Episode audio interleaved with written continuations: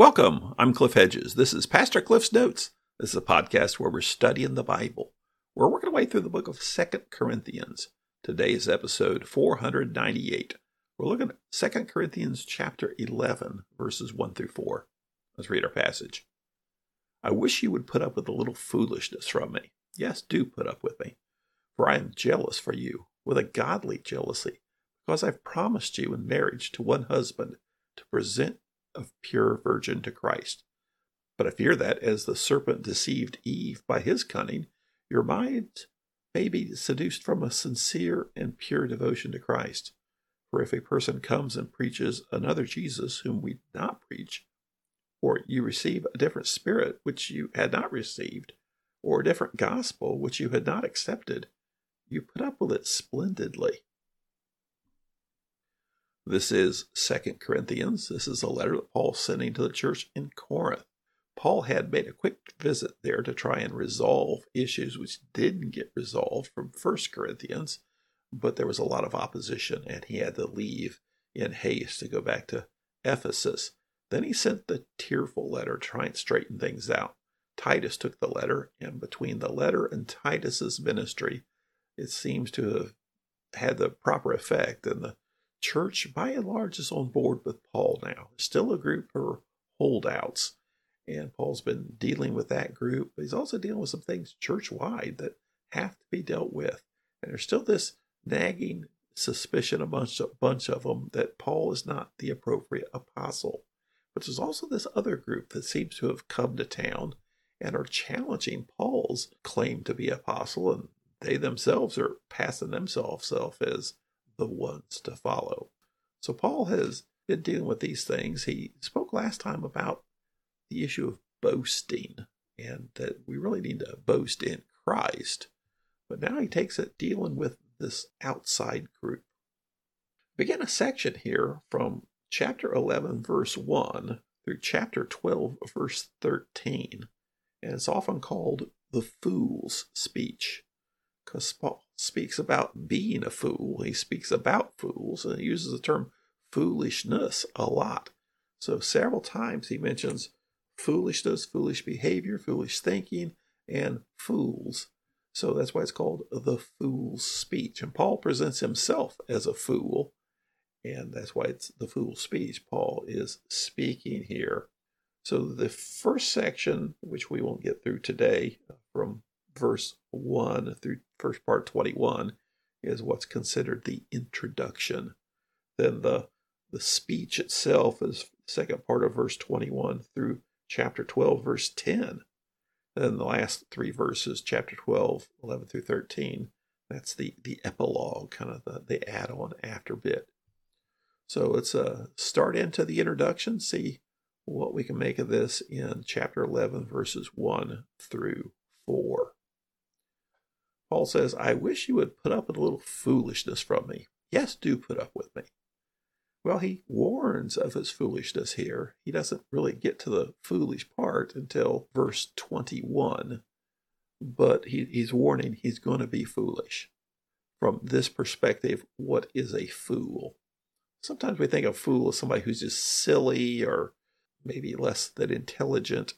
Think more along what it means to be fooled. If you are fooled means you have fallen for something that is not true, fallen for something that's false. So, a good definition of fool to think through here is someone who cannot evaluate himself in a accurate, sober way. And so, somebody who's mistaken about themselves would be a fool. They've been fooled into thinking something that's wrong. So, Paul says, I'm going to be foolish here. So, based on what he's been talking about it has to do with boasting. Because from Paul's perspective, boasting is foolish. But he feels that he has to do this. So put up some foolishness from me. Yes, do put up with me. Now he's explaining why he's doing this. Verse 2 For I am jealous for you with a godly jealousy because I've promised you in marriage to one husband to present a pure virgin to Christ.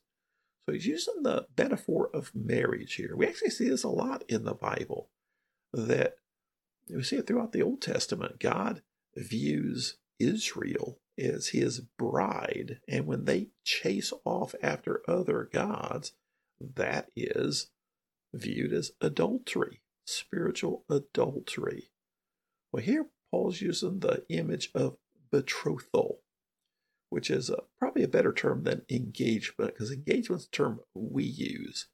So the couple gets engaged and decides, I don't want to be engaged anymore, boom, you break off the engagement. Yeah, there's a lot of hurt over that, but it's something that's easy to do. You just say, hey, the engagement's off. Back in the day, from the Jewish uh, world, the betrothal was a legal proceedings. To break off a betrothal requires a divorce. Remember the story of Joseph and Mary and the birth of Jesus, where Mary turns up pregnant with Jesus by an act of the Holy Spirit. Joseph wants to divorce her because obviously she's been unfaithful. Now, he could have demanded that she be executed because of bad behavior, but he was just going to break off the betrothal, which would require a divorce. That it's that big a deal, the idea of betrothal. Now, in this metaphor that Paul's using here, this image, he, Paul, is the father. The church of Corinth is the bride, and the betrothed husband is Christ. So when Paul came to Corinth and presented the gospel, and they accepted the gospel, became followers of Christ, they were now betrothed to Christ. And we often see this imagery of the wedding feast as the end when Christ returns. So that's the, the image that Paul's using here is we're in this betrothal period where we're legally connected, but haven't fully consummated the relationship until Christ returns. And so as the father, he wants to protect the innocent, the integrity, the virginity of this betrothed bride, bride to be, the church. So he's trying to protect the church from being unfaithful. That is, straying from following Christ. And his picture he paints here is he's trying to keep them pure until Christ returns. Verse 3 But I fear that as the serpent deceived Eve by his cunning, your minds may be seduced from a sincere and pure devotion to Christ. Well, just the language he uses here, you're being seduced. You're trying to keep you guys pure, but you're being seduced. You're being led away to be unfaithful to Christ, who you are promised to, who you're already betrothed to, you're already legally connected to but you're about to commit adultery, spiritual adultery by following someone other than Christ. And what's the picture he paints here? Eve being deceived by the serpent, seduced to fall away. And so Satan's behind this. Who else would try to seduce a follower of Christ away from Christ? Verse 4 For if a person comes and preaches another Jesus, whom we did not preach. Or you receive a different spirit which you had not received, or a different gospel which you had not accepted. You put up it splendidly. Okay, if a person comes, well, that's kind of a theoretical. The point he's making here is yes, such a person has already come. In fact, there's a group of them that he uh, calls these super apostles. We'll actually see that term next time in verse 5. He refers to these super apostles. They are so high and mighty and full of themselves and impressive. So these are the people that have come. And what are they doing? They're preaching another Jesus. They're laying out another gospel. They're presenting another spirit. So it's it's more than a theoretical. This is happening. Now, What's he mean by another Jesus? An impostor? Somebody who's not really Jesus? Well, he presents these three things with three verbs another Jesus, a different spirit, a different gospel. And he contrasts that with the Jesus that Paul preached, the spirit that they received, that is the Holy Spirit, or the gospel that they accepted, that is the true gospel.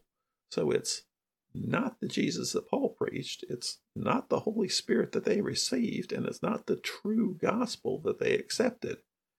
And it's it's a package deal. It's not that you have an error in one of these because you receive the whole the Holy Spirit. There is that's the only Spirit. The Holy Spirit when you come to Christ in faith and repent of your sin based upon uh, responding to the, the truth of the gospel. They're all together a package deal. So it's not that you can have a, a fake gospel, but the right Jesus and a partially right spirit. No, no, the, the gospel is the explanation of how to be forgiven of your sin through Christ and receive the Holy Spirit. And so they, they all work together. So he's just using this threefold explanation to, to make the point. It really comes down to the gospel, the truth of the gospel. And the thing about the gospel is you can't mess with the gospel.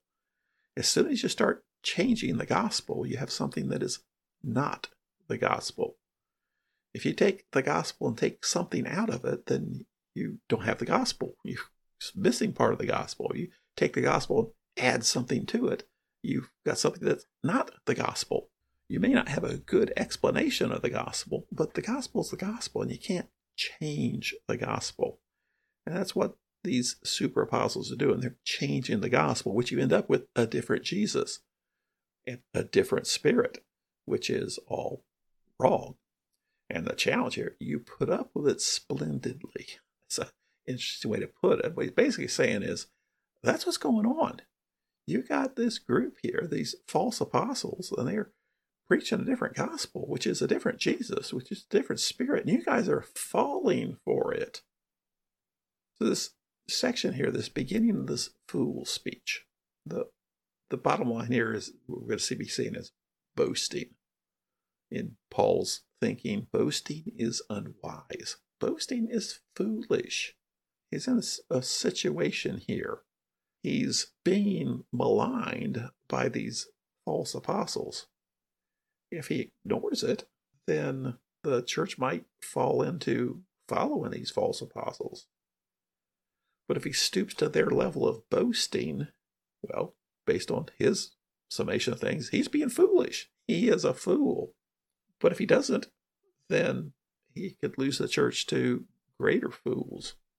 So, who is the fool in this fool speech? Well, plainly, Paul is. Paul says he's a fool. Paul says he's being foolish. But at least he admits it. And what's being foolish is the boasting. But notice what we'll see is he boasts in his weakness, that in his weakness he is open to Christ's power. And so that's a little different than the others. These super apostles, well, he represents them as foolish by their boasting and by their misleading others. He also presents the Corinthians as foolish in that they are following these false apostles. So, this fool speech, Paul is admitting he's being foolish, but he really thinks he has to in order to deal with the threat of these apostles who are leading the church astray. They haven't gone overboard yet, but they're in danger if they don't turn away and stop following these false teachers who are leading them astray. Because anything that changes the gospel results in something that's not the gospel. Thanks for joining me. Join me again next time as we continue working through Second Corinthians.